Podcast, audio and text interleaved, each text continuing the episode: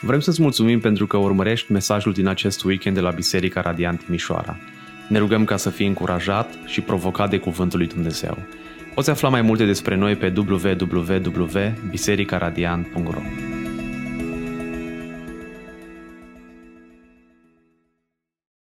Ne bucurăm în dimineața asta să, să fim prezenți în casa lui Dumnezeu, în jurul cuvântului Său și Mă rog ca dimineața asta să fie o dimineață în care uh, efectiv să auzim vocea lui Dumnezeu prin uh, predicarea cuvântului. Uh, pentru inima noastră, pentru schimbarea noastră, pentru zidirea Bisericii lui Hristos și în mod special pentru uh, creșterea noastră în maturizare și în asemănarea cu Domnul Isus Hristos tot mai mult. Uh, suntem într-o, într-o serie nouă de mesaje, construind o biserică sănătoasă, Uh, nu avem viziunea să clădim o biserică, uh, nu avem nici bugetul, uh, dar ne dorim altceva. Ne dorim să, să construim o biserică pe care Hristos a avut-o în minte încă de la, um, de la începuturi. De a zidi oameni în Cuvântul Lui Dumnezeu. De a avea o biserică care să-L iubească pe Domnul Isus Hristos și a, a fi modelată în, în urma uh, cuvântului, a Evangheliei. Și astăzi o să, o să uh, mergem mai departe. Săptămâna trecută ne-am uitat la primele două versete din 1 Timotei, uh, capitolul 1, și astăzi să ne uităm la următoarele, de la versetul 3 până la 11. Și haideți să, să, să citim uh, capitolul 1, de la versetul 1 până la 11, ca să ne aducem aminte uh, unde, am, uh, unde am rămas. Dacă aveți Biblie la voi, vă, vă invit chiar acum să, să deschideți în 1 Timotei, capitolul 1. Vom citi la versetul 1 până la versetul 11.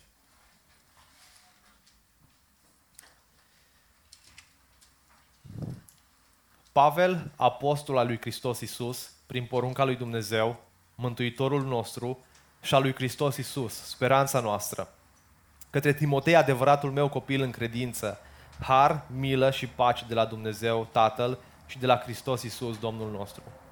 Când m-am dus în Macedonia, te-am îndemnat să rămâi în Efes, ca să le poruncești unora să nu dea altă învățătură și să nu dea atenție miturilor și nesfârșiturilor genealogii, care încurajează mai degrabă la speculații nefolositoare, decât la lucrarea lui Dumnezeu prin credință. Scopul poruncii este dragostea, care vine dintr-o inimă curată, dintr-o conștiință bună și dintr-o credință fără ipocrizie. Unii s-au abătut de la aceasta și s-au întors la flecăreli. Ei vor să fie învățători ai legii, fără să înțeleagă însă nici ceea ce spun, nici lucrurile asupra cărora insistă. Știm că legea este bună, dacă cineva o întrebuianțează legitim. Știm de asemenea că legea nu este făcută pentru cel drept, ci pentru cei fără de lege și pentru cei răzvrătiți, pentru cei neevlavioși, pentru cei păcătoși, pentru cei lipsiți de sfințenie și pentru cei lumești, pentru ucigași de tată și pentru ucigașii de mamă, pentru ucigașii de oameni, pentru curvari, pentru homosexuali, pentru negustori de sclavi, pentru micinoși, pentru sprejuri și pentru orice altceva care se împotrivește învățăturii sănătoase, potrivit cu Evanghelia slavei fericitului Dumnezeu, care mi-a fost încredințată mie. Amin. Acolo unde sunteți, Uh, vă invit să vă luați încă un moment de rugăciune în care să, să vă rugați ca acest cuvânt să impacteze viețile noastre în dimineața asta.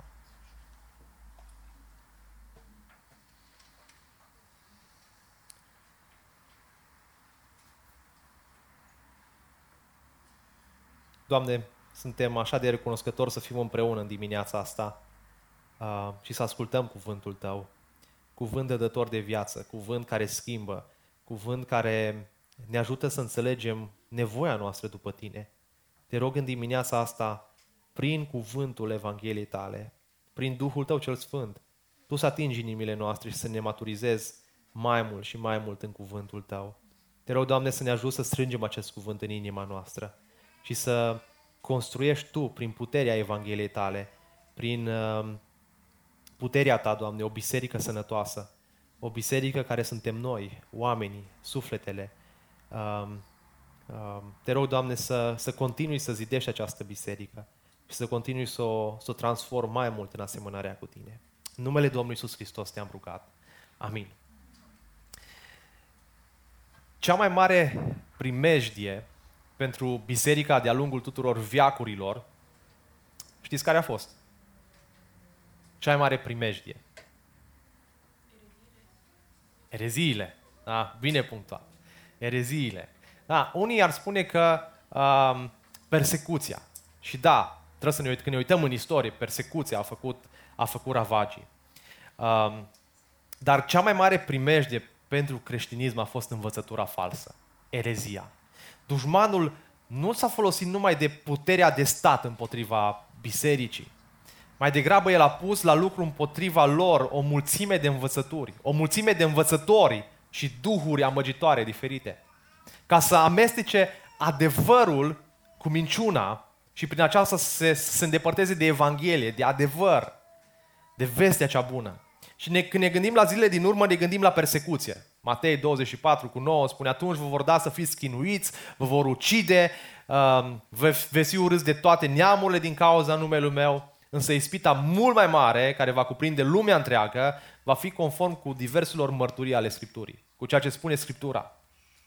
În Matei 24, în același capitol, um, de a urma proroci și cristoși mincinoși, că se vor ridica Cristoși falși, Matei 24 cu 24 spune Domnul Iisus Hristos, și profeți falși și vor face semne mari și minuni pentru a aduce în rătăcire, dacă este posibil, chiar pe cei aleși, chiar pe cei răscumpărați, chiar pe copiii lui Dumnezeu îi vor duce în rătăcire.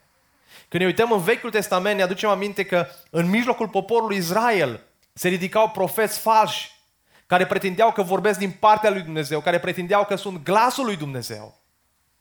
Dar Domnul Iisus Hristos le spune mai târziu, păziți-vă de profeții falși. Matei 7 cu 15. Ei vin la voi îmbrăcați în haine de oi. Da? Pare ca, ca fiind un învățător bun. Ca fiind un, unul de-al nostru. Dar pe dinăuntru sunt niște lupi răpitori. Îi veți, îi, veți, îi veți cunoaște, îi veți cunoaște sau îi veți recunoaște după roadele lor. 2 Corinteni 11 cu 13, pentru că astfel de oameni sunt apostoli falși, lucrători care înșală, degâzindu-se în apostoli ai lui Hristos. Și nu este de mirare pentru că însuși Satan se deghizează în înger de lumină. Deci nu este mai mare lucru dacă și slujitorii săi se deghizează în slujitorii ai dreptății. Sfârșitul lor, spune Pavel, va fi după faptele lor. Și după ce citești toate aceste versete, te întrebi, oare eu sunt într-un loc bun? Sunt într-o biserică în care se dă învățătură sănătoasă? Cum arată o biserică cu învățătură sănătoasă? Foarte dificil să-ți dai seama, mai ales după, după aparențe, care este învățătura cea falsă și care este învățătura cea sănătoasă a Cuvântului Dumnezeu. Însă pasajul din dimineața aceasta este atât de actual și pentru noi astăzi. Pentru că ne ajută să înțelegem cât de important este sănă, sănătatea Uh, bisericii, cât de, cât de important este învățătura sănătoasă care se dă în biserica locală. Pentru că Hristos, dragii mei, îți zidește biserica nu prin muzică, nu prin clădiri frumoase, deși ne dorim toate lucrurile astea. Hristos îți zidește biserica și construiește biserica prin învățătură, prin cuvântul predicat, prin cuvântul studiat. În dimineața aceasta, ideea centrală a mesajului este faptul că o biserică sănătoasă are o învățătură sănătoasă. Dar nu numai atât. Și o biserică sănătoasă îi confruntă pe cei cu o învățătură falsă. Și aici trebuie să fim foarte atenți. A confrunta nu înseamnă să-i confrunți, să confrunți toate bisericile din Timișoara. Ați se pare ție că nu sună ceva bine și începi să-i confrunți. Da? În mod special în biserica locală în care Dumnezeu te-a așezat. Pavel începe această scrisoare într-un mod care îi este necaracteristic. În toate scrisorile sale, mai puțin Galateni și 1 Timotei, el este mulțumitor față de Dumnezeu. Sunt mulțumitor față de Dumnezeu ce a făcut în, în viața mea, spune Pavel. Sunt mulțumitor lui Dumnezeu pentru biserica în care El m-a adus. Sunt mulțumitor pentru voi, biserică. Ceea ce se petrece aici, vedem în capitolul 1, este că Pavel nu mai aduce nicio mulțumire, ci intră direct în, în, în, în pâine, cum s-ar zice. Um, în versetul, de la versetul 3 până la 7, Pavel lansează scopul scrisorii, uh, pentru că biserica a fost mult pusă în pericol de unii, care se considerau învățători ai legii, dar care de fapt aduceau o învățătură falsă. Și în dimineața asta o să ne uităm la, la două perspective din acest pasaj. Ne vom uita la învățătura falsă care produce speculații nefolositoare. Uneori produce și, și mândrie.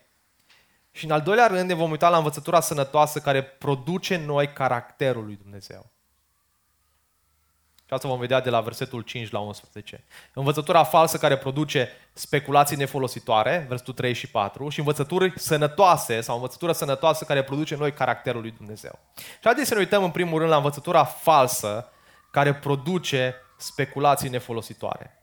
Versetul 3 spune, când m-am dus în Macedonia, te-am îndemnat să rămâi în Efex. Acțiunile la care face referire acest verset nu pot fi foarte clare. Pleacă Pavel din Efes, îndreptându-se spre Macedonia, i-a dat el instrucțiuni lui Timotei înainte de a părăsi Efesul. Probabil că aceasta este cea mai bună pre- presupunere. Da? Înainte să părăsească Efesul, îi dă instrucțiuni lui Pavel ce să facă. Te-am îndemnat, te-am îndemnat. Um, îl îndeamnă pe Timotei să lucreze în Efes. Și acest uh, îndemn din, din greacă are o semnificație care extinde de la a invoca ceva și a ruga. Fapt, Pavel îl imploră pe Timotei să rămână. Te implor, Timotei, rămâi. Îl încurajează, îi, îi cere lucrul acesta, îi poruncește. Uh, și acest indiciu ne arată că e posibil ca Timotei să fi fost înclinat să nu rămână în Efes. Să nu rămână acolo. Și să continuă căl- călătoria cu, cu Pavel.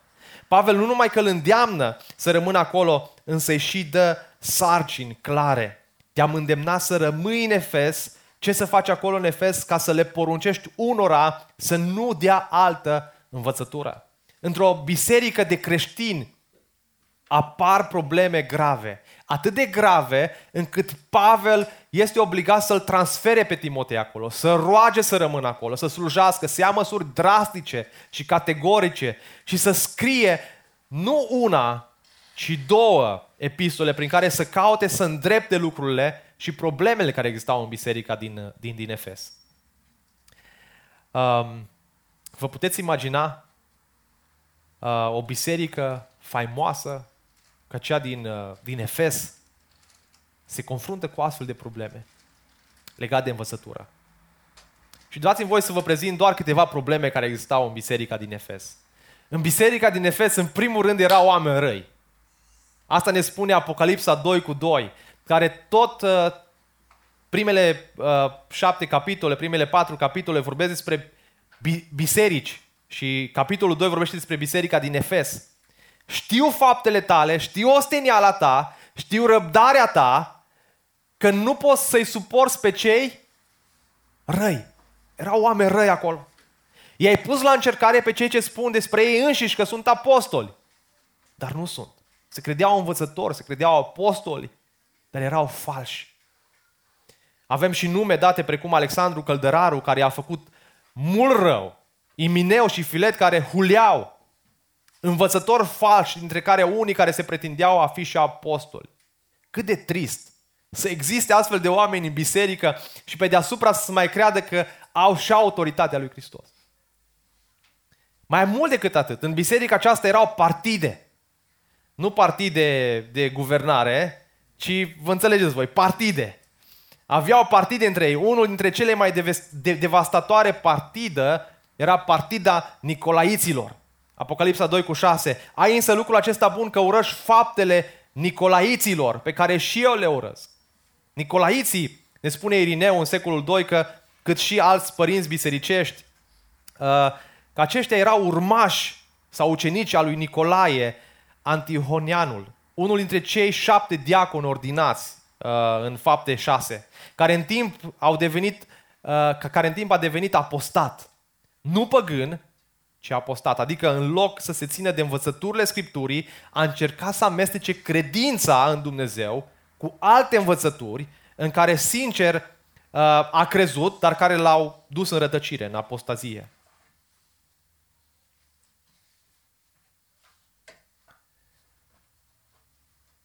Pavel însă a știut. Cu vreo 5 ani în, în urmă, el a, a profețit și a spus, în fapte 20 cu 28. Pavel trece prin Efes și cheamă la el pe toți prezbiterii din, din biserică. Și în epistolele către Timotei vom vedea ce rol important au prezbiterii în biserică. Și nu la întâmplare uh, uh, au rolul chiar și întreaga biserică. Și le spune în fapte 20. Fiți atenți deci la voi înși vă și la toată turma peste care Duhul Sfânt v-a pus episcopi ca să păstoriți biserica lui Dumnezeu pe care El a câștigat-o prin propriul său sânge. Știu că după plecarea mea vor veni între voi lupi feroce, care nu vor cruța turma. Chiar și dintre voi se vor ridica bărbați care vor spune lucruri pervertite ca să-i atragă pe ucenici după ei. Observați, de ce Pavel trimite pe Timotei acolo? Să le poruncească unora. Pavel nu își identifică adversarii în acest moment, dar cei care se opun lui Timotei erau bărbați din biserica locală. Unii comentatori spun că ar fi fost chiar prezbiteri din biserica locală. Unii care s-au bătut de la aceasta și s-au întors la, la flecării. Să nu dea altă învățătură. Acestora li se comunică să nu dea altă învățătură. Um, cuvântul învățătură de aici, altă învățătură, e un termen grec uh, lung, uh, epistolos, hetero, de fapt, altul și didas, didascaleo, a învăța. Hetero, didascaleo. Uh, cu alte cuvinte, altul decât învățătura sau altul decât învățătura sănătoasă. Acest cuvânt se mai găsește și în Timotei 6 cu 3, care spune dacă cineva învață o altă doctrină, o altă învățătură și nu se apropie de cuvintele sănătoase ale Domnului nostru Isus Hristos și de învățătura care duce la evlavie. Aplicație pentru noi, dragii mei. Aplicația pentru noi este că fiecare dintre noi avem responsabilitatea ca și biserică sau dacă ești membru într-o altă biserică, ai responsabilitatea de a te asigura că învățătura din biserica ta este una sănătoasă. Atât în biserică, atât în grupurile mici, că învățătura e sănătoasă din punct de vedere biblic. Și acest aspect este valabil mai ales pentru prezbiterii din biserica locală, care sunt însărcinați cu privire la supravegherea bisericii, la supravegherea învățăturii, Poate fi incomod sau inconfortabil să te confrunți cu cei care răspândesc învățături greșite. Dar cu toate acestea este foarte necesar. De ce trebuie să stăm la datorie? De ce trebuie să veghem chiar și noi ca și membri? Pentru că sunt și astăzi învățători mincinoși care încearcă să-i atragă pe creștini cu învățături false. Încearcă să ne atragă și pe noi astăzi. Da, pentru că este ușor să ne lăsăm înșelați de falși învățători care par buni. La prima vedere, par buni, par iubitori, dar care nu iubesc în conformitate cu adevărul lui Dumnezeu. Și o să vedem puțin mai târziu. Dar cum îi putem deosebi? Cum putem să deosebim astfel de învățători? Cum putem să îi identificăm pe acești învățători falși? Și haideți să ne uităm în textul nostru și să vedem ce spune textul. Versetul 4. Și să nu dea atenție miturilor și nesfârșitelor genealogii, care încurajează mai degrabă la speculații nefolositoare decât la lucrarea lui Dumnezeu prin credință. Învățătorii falși folosesc Scriptura, dar o folosesc în, într-un mod eronat. Foloseau Scriptura într-un mod greșit. Focalizarea lor erau pe, observați, pe mituri și genealogii. Miturile erau bazme, legende, fabulații pe care iudaizatorii și le imaginau și încercau să le povestească în așa fel încât să, să, să atragă mulțimea. Este mai important să, să cunoaștem câteva elemente pentru a înțelege mai bine la ce se referă Pavel. Și anume că orașul Efes era inima lumii religioase păgâne din vremea aceea. În acel oraș se afla templul lui Hadrian, templul lui Traian și templul Dianei. Aceste religii sau această religie păgână se baza pe mituri, pe mitologia greacă și credincioșii efeseni erau sfătuiți să renunțe la aceste mituri. Această referire a lui Pavel la basme lume sau la mituri poate avea legătură cu filozofia lui Filo. Filo a fost un israelit dotat cu o inteligență sclipitoare care spiritualiza Vechiul Testament. Cu alte cuvinte, el încerca să introducă punctul de vedere mitologic. Și acest lucru se, manif- se, se, se întâmplă pe alocuri și în prezent. De exemplu, în unele seminarii teologice se spune că relatarea din Cartea Geneza este un mit. Că istorisirile din această carte sunt povestiri mitologice și personaje care au trăit, care n-au trăit cu adevărat. Totuși, noile dovezi uh, oferite de recent, descoperite de arheologi, vin în sprijinul uh, cărții Geneza uh, și spun că cartea Geneza se poate citi într-un sens literal. Timotei nu trebuia în niciun caz să permită ca astfel de lucruri să pătrundă în biserică. Mituri, mitologii. El nu putea să împiedice faptul că ele circulau în acel oraș. Dar învățătorii falși nu au o preocupare serioasă înspre textul biblic. Observăm că învățătorii falși nu se apleacă înspre textul biblic. Ce spune textul? Care este intenția Duhului Sfânt? Ce vrea să-mi transmită mie acest text? Poate ați văzut sau ați întâlnit, cel puțin eu lucrând cu, cu pastor și uh, fiind și la teologie, în studenție, uh, aveam colegi care invest, inventau, inventau povești. A, și în, uh, în seminar, dacă erai un bun povestitor, uh, erai un pastor de, de, de succes. Să știi să povestești să spui anumite, inventau ilustrații. Și ilustrații bune că efectiv se ridica părul pe tine. Uh, cât chiar plângeai la unele. Erai atins la emoții. Și cu asta se ocupau ei. Inventau povești. Mituri. De aceea Petru spune în 2 Petru 1 cu 16 că și noi v-am făcut cunoscut puterea și venirea Domnului nostru Isus Hristos, nu urmă niște mituri alcătuite cu îndemânare, ci ca unii care am fost martori oculari ai măreției Lui. Tit 1 cu 14 și să nu dea atenție miturilor iudaice și poruncilor oamenilor ca să se întoarcă de la adevăr. Ai observați că acești învățători falși nu numai de mituri se ocupă, dar se ocupă și de genealogii, înșirări de neamuri fără sfârșit. Aceasta ar putea fi o, o referire la învățătura falsă conform căreia biserica este doar o continuare a iudaismului, o trecere de la o generație la alta care nu implică faptul că Dumnezeu abordează omul în diferite perioade de timp. O asemenea învățătură duce la o mare confuzie în ce privește poziția lui Israel și a bisericii în programul lui Dumnezeu. Eram student uh, când am vizitat o biserică și am fost invitat un, un, un predicator cu renume. Um, nu-i dau numele că și astăzi trăiește. Um, și-a, și-a, și-a predicat, era o seară de tineret. Da? A predicat cel puțin o oră 20. Toți tineri erau ca la dentist, efectiv. Da? Deci că le-a făcut anestezie.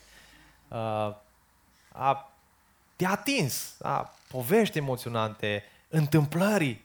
Dar la final am dat seama că omul ăsta ce a făcut a fost la, la început să două minute, trei minute a citit textul și apoi o oră întreagă, o oră 20, povești, întâmplări din viața lui. Minuni, ce a făcut Domnul în viața lui. Și mulți au fost încântați. Mulți au fost cercetați, mulți s-au pocăit. Slavă Domnului! Dar nimic cuvânt. Și știți care este problema, dragii mei?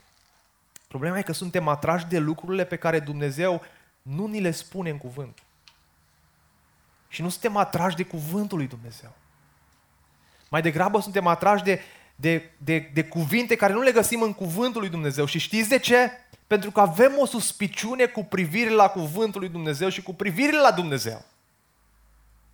O suspiciune că Dumnezeu ascunde anumite lucruri de noi și sunt interesat de lucrurile din spate ale Scripturii. Cuvântul lui Dumnezeu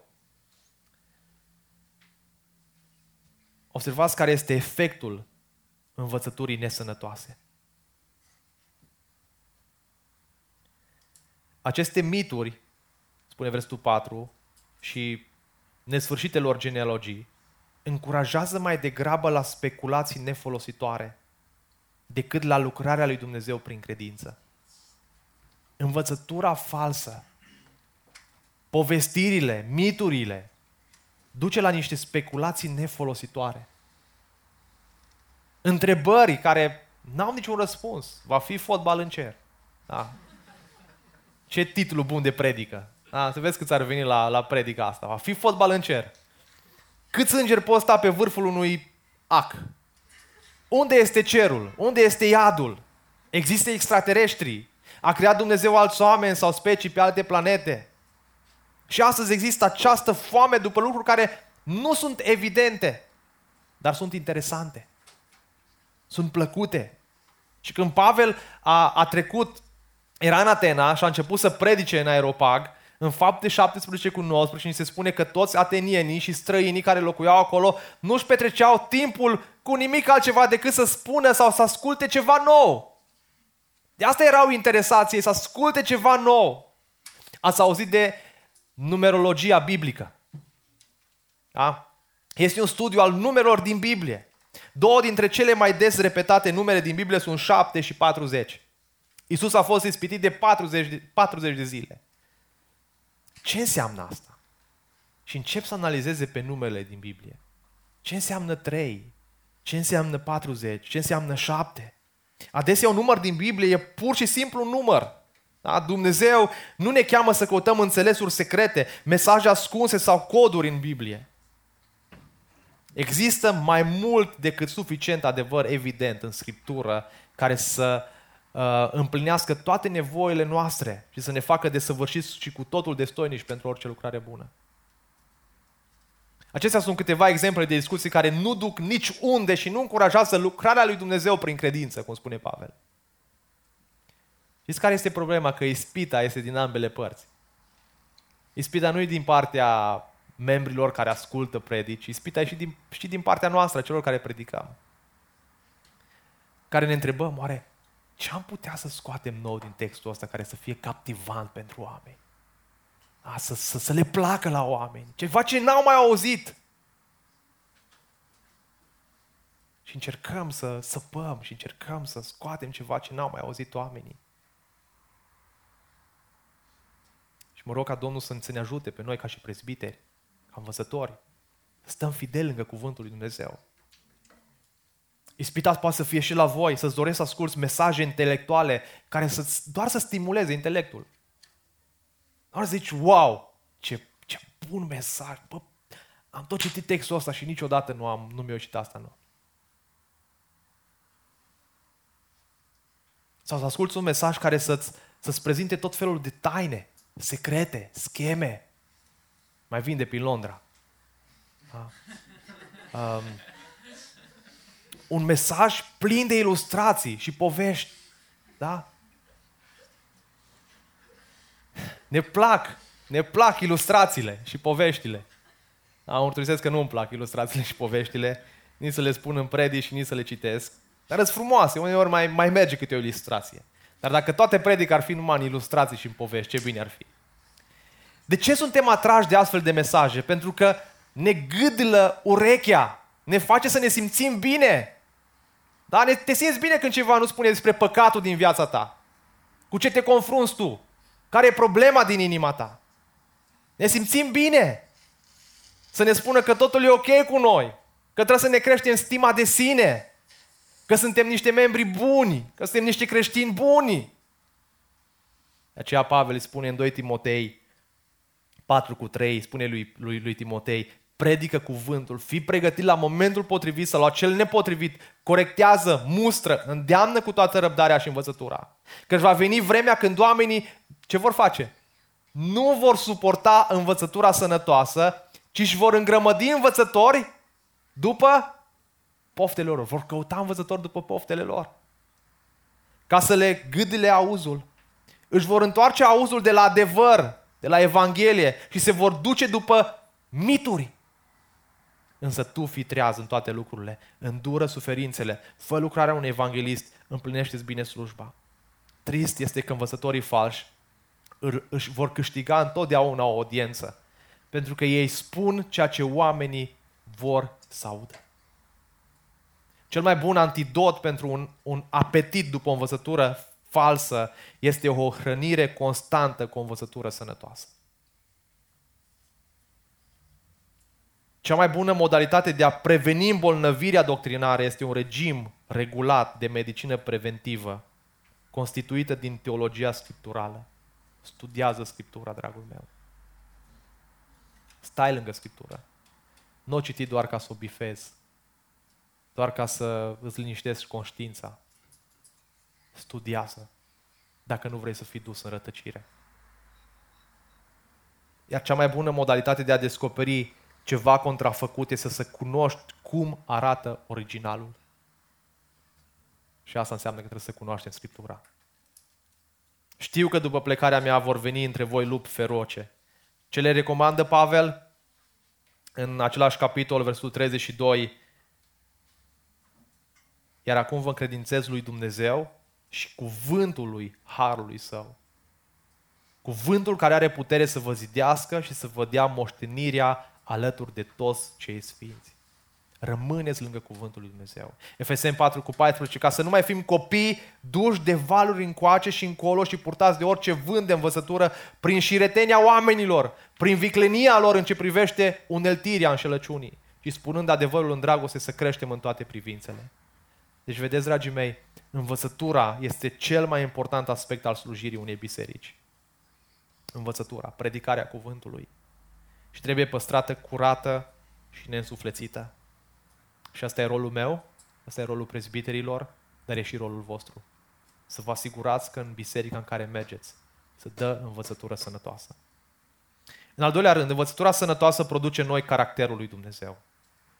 Spre deosebire de speculațiile învățătorilor falși, Pavel dorea ca învățătura lui Timotei să aibă în centru dragostea în cea mai profundă forma ei. Dar cum se ajunge la această dragoste adevărată? Cum ajungi la această dragoste? Și Pavel continuă în versetul 5 și spune, prin învățătura sănătoasă. Sunt mulți care spun, nu contează învățătura în biserică. Nu contează doctrina atât timp cât avem dragoste. Atât timp cât avem unitate între noi. Astea contează cel mai mult. Dar ce spune Pavel lui Timotei. El spune, altceva contează. Scopul poruncii, scopul învățăturii sănătoase este dragostea, care vine dintr-o inimă curată dintr-o conștiință bună și dintr-o credință fără ipocrizie. Un alt aspect al învățătorilor falși este faptul că sublinează dragostea și unitatea în detrimentul adevărului. În detrimentul învățăturii sănătoase, deoarece invariabil învățătorii falși nu își doresc învățătura sănătoasă care confruntă păcatul. Ei îi tolerează pe toți cu excepția celor care confruntă păcatul și confruntă greșelile teologice serioase. Și ei acuză astfel de oameni ca fiind judecători și neiubitori, lipsiți de dragoste. Cum să judeci? Cum să spui că acea învățătură nu-i sănătoasă? Dar au o învățătură sănătoasă întotdeauna. O învățătură sănătoasă întotdeauna confruntă păcatul pentru că Dumnezeu este sfânt. Și El își cheamă oameni la sfințenie. Dragostea care tolerează păcatul nu este dragostea biblică, Indiferent cât de drăguță e, pentru că nu se aliniază cu adevărul lui Dumnezeu. Și asta vedem în 2 uh, și 3 Ioan. Scopul poruncii este dragostea care vine dintr-o inimă curată. Învățătură sănătoasă, am putea spune egal dragoste pură. O inimă curată, care duce la o inimă curată, la o conștiință bună și la o credință sinceră. Scopul învățăturii sănătoase este dragostea pură și sursa dragostei este o inimă curată, conștiință bună, credință sinceră. Dragostea izvorăște dintr-o inimă curată. Dragostea nu o găsești pe, pe la toate colțurile. Dragostea adevărată, dragostea pură izvorăște dintr-o inimă curată. Inima curată este mai întâi o inimă convertită și în al doilea rând este o inimă care este păstrată continuă curată prin pocăință și iertarea păcatului. Învățătura sănătoasă, dragii mei, schimbă inima omului. Îl transformă. Se vede transformarea vieții tale în urma învățăturii sănătoase. Și dacă o persoană este născută din nou, cunoașterea lui Dumnezeu îi va da emoțiile și îl va iubi pe Dumnezeu și pe semeni. Pavel ne spune că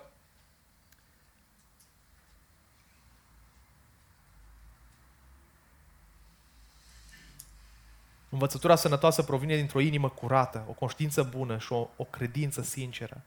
Observați, dragostea izvorăște dintr-o conștiință bună. Conștiința este judecata internă a sufletului cu privire la bine și la rău. Conștiința este cea care ne acuză, care ne spune că am făcut lucruri care nu sunt bune. În Roman 2, 2 cu 15 spune Pavel, el arată că astfel că lucrarea legii este scrisă în inimile lor, conștiința lor ce face? Aducând mărturie. Conștiința ne aduce mărturie. Iar gândurile lor acuzându-se sau scuzându-se între ele. Evanghelia știți ce face, dragii mei? Face ceea ce legea nu poate să facă. Să ne curețe inima și conștiința. Legea niciodată, și o să vedem, niciodată nu o să ne, uh, ne curețe inima și conștiința. Doar Evanghelia, doar mesajul Evangheliei, doar puterea Evangheliei poate să ne scape de, de conștiința care, care mereu ne apasă, care mereu ne vorbește, care mereu ne, ne, ne, ne spune care este starea inimii noastre.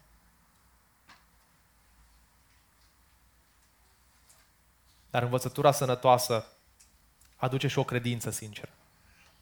O credință pură, o credință adevărată. Învățătura sănătoasă produce credință adevărată, sinceră. Învățătura sănătoasă, dragii mei, este harta lui Dumnezeu care ne ajută să trăim credincios în lume.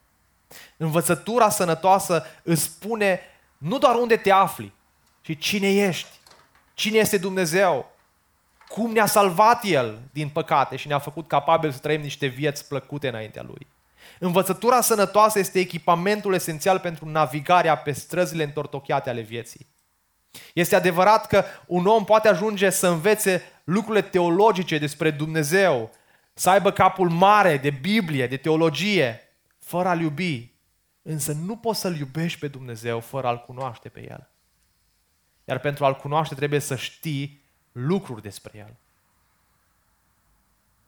Pentru că poți să fii interesat de teologie, de cuvântul lui Dumnezeu, dar cauți doar aspecte care te interesează. Doar ca să-ți mărești conștiința. Cu cunoștința, scuzați-mă. Să sporești mândria, superioritatea față de alții. Poți să ai o dorință de a învăța adevărul din Biblie, dar să neglijezi dragostea pentru Dumnezeu. Sau dragostea pentru semeni, pentru oameni. Și nu trebuie să confundăm niciodată cunoașterea lui Dumnezeu cu iubirea lui Dumnezeu. Doar o învățătură sănătoasă va produce dragostea față de Dumnezeu și față de oamenii de lângă, de, de lângă tine. Doar o învățătură sănătoasă. Legea niciodată nu va produce lucrurile astea. Legea îți va da doar un set de reguli. Ce să faci, ce să faci, ce să faci, ce să faci. Și aș vrea să uh, vă citez un pasaj mai lung din Învățătura Sănătoasă, scrisă de Bobby Jameson. Uh, vă recomand cartea aceasta, o găsiți pe Magna Grația Um, chiar vă recomand să o, să o citiți. Și el spune felul următor. O dietă echilibrată de învățătură sănătoasă poate să, să scoată la evială și să anuleze gândurile și atitudinile noastre nebiblice, care altfel ar trece nedetectate. Din cauza păcatului, noi toți avem idei greșite despre Dumnezeu.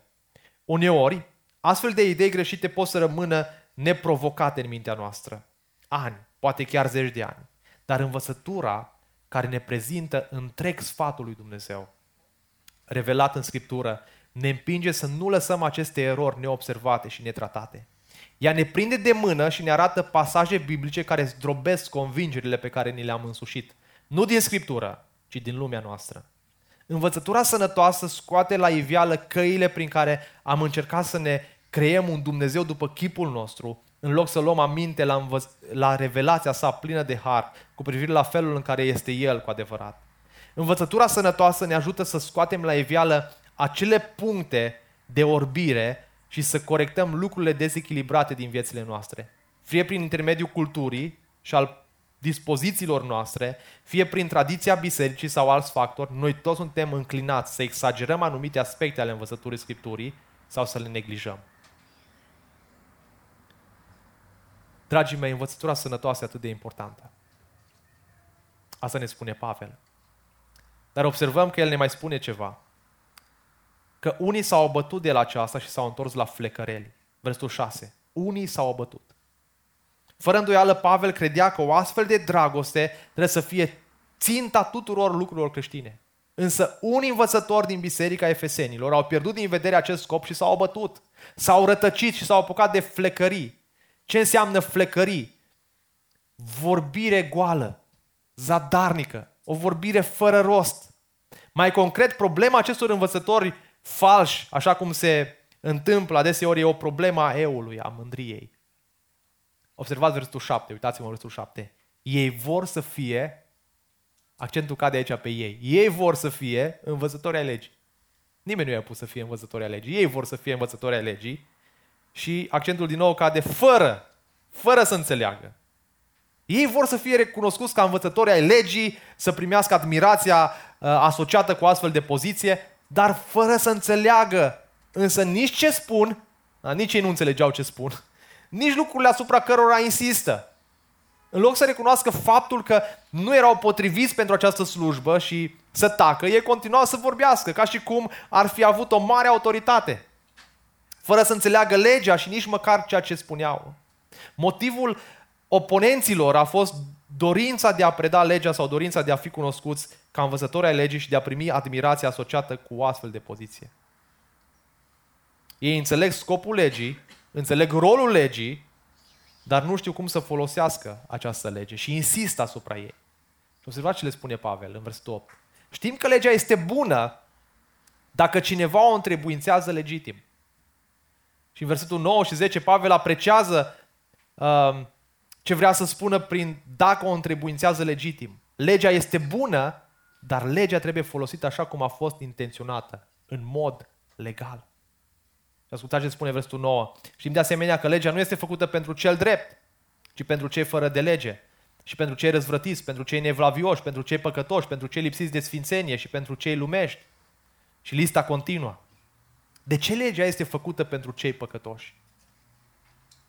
Legea, dragii mei, atunci când citim legea, legea are scopul de a arăta oamenilor păcătoșenia lor.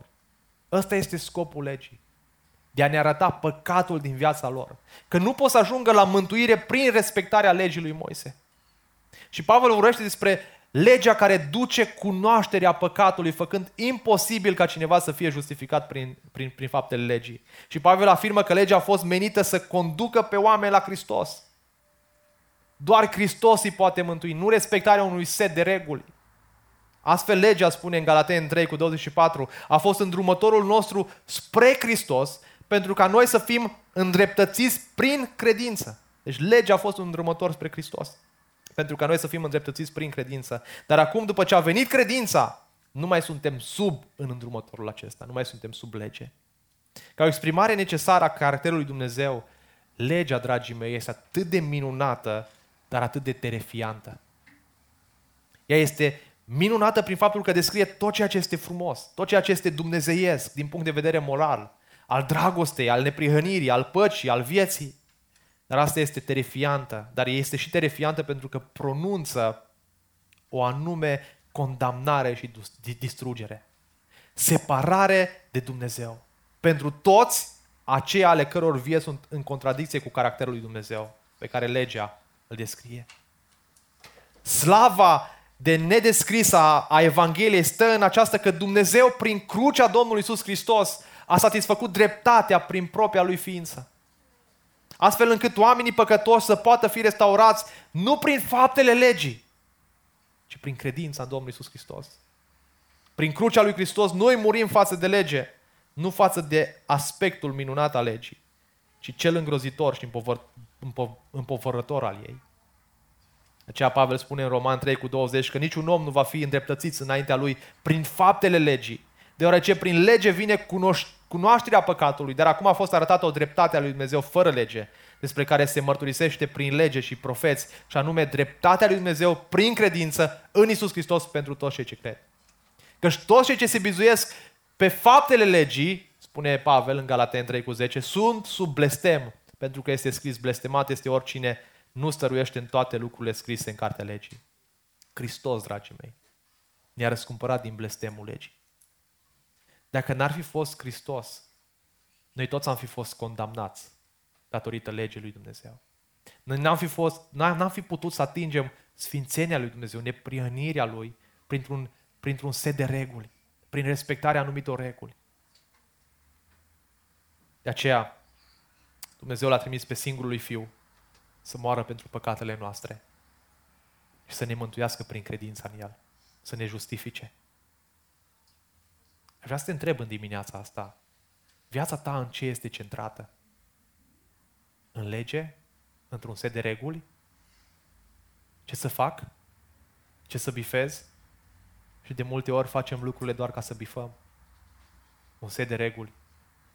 Viața noastră e centrată într-o listă de reguli, pe când viața noastră ar trebui să fie centrată în Isus Hristos, în neprihănirea Lui, în justificarea Lui. Am putea să predicăm legea într-un mod în care să provoace vinovăție constantă. Să te simți vinovat, să te simți mereu vinovat. Cugetul tău să, să, să, să fie mereu încărcat și să ne folosim de lege pentru a evita Evanghelia. Dar Evanghelia este singura care transformă viața noastră. Evanghelia este singura care ne face să trăim evlavioși și plini de dragoste pentru Dumnezeu și oamenii din jur. De aceea, dragi, dragii mei, la ce ne invită Pavel în această dimineață este să ne îndrăgostim de Evanghelia lui Iisus Hristos. Să o iubim, să, să o cerem, să abia așteptăm să o, să o primim, să o citim, să o înțelegem, pentru că în ea, în Evanghelie, există sănătate pentru sufletul nostru și pentru biserica lui răscumpărată. Mă rog din toată inima ca învățătura să primeze în viețile noastre. Să iubim cuvântul lui Dumnezeu, să-L cunoaștem așa de mult încât să, să, să fim atenți la orice învățătură pe care o auzim. Dacă este învățătura Evangheliei sau este o altă învățătură. De aceea aș vrea să încheiem dimineața asta și vreau să încheiem cu o cântare care ne vorbește despre, despre Domnul Isus Hristos, care este Evanghelia întrupată. Și dacă în dimineața asta ești aici și um, cugetul tău este încărcat de anumite păcate, de anumite lucruri, Evanghelia Hristos ne cheamă, ne cheamă la Domnul Isus Hristos, înțelegând că doar prin El suntem eliberați. Dacă inima ta este necurățită în dimineața asta, Evanghelia o curăță. Prin moartea Domnului Iisus Hristos, inima ta este curățată. Dacă ești împovărat, dacă însetezi după El, vino la El. El este singurul care îți poate satisface toate nevoile vieții tale. Nu vei trăi ca în paradis, dar vei avea siguranța vieții veșnice. Acolo va fi în paradis. Acolo va fi ceea ce Dumnezeu a creat pentru noi, pentru sufletul nostru. De aceea, dacă ești însetat în dimineața asta, dacă ai nevoie de har, de Evanghelie, nu de legi, nu de reguli, vină la Iisus Hristos. Și haideți să, să ne dedicăm pe picioare și să, să cântăm această cântare în care este prezentată Evanghelia, Domnul nostru Iisus Hristos, care a murit pentru păcatele noastre, a înviat dintre cei morți, s-a înălțat la cer și ne-a spus acolo unde este El să fim și noi. Dacă ne încredem în El, dacă ne pocăim de păcatele noastre și îl urmăm pe El. Și Dumnezeu să ne ajute să fim astfel de, de, de ucenici, ucenici care urmează pe El cu toată inima. Amin.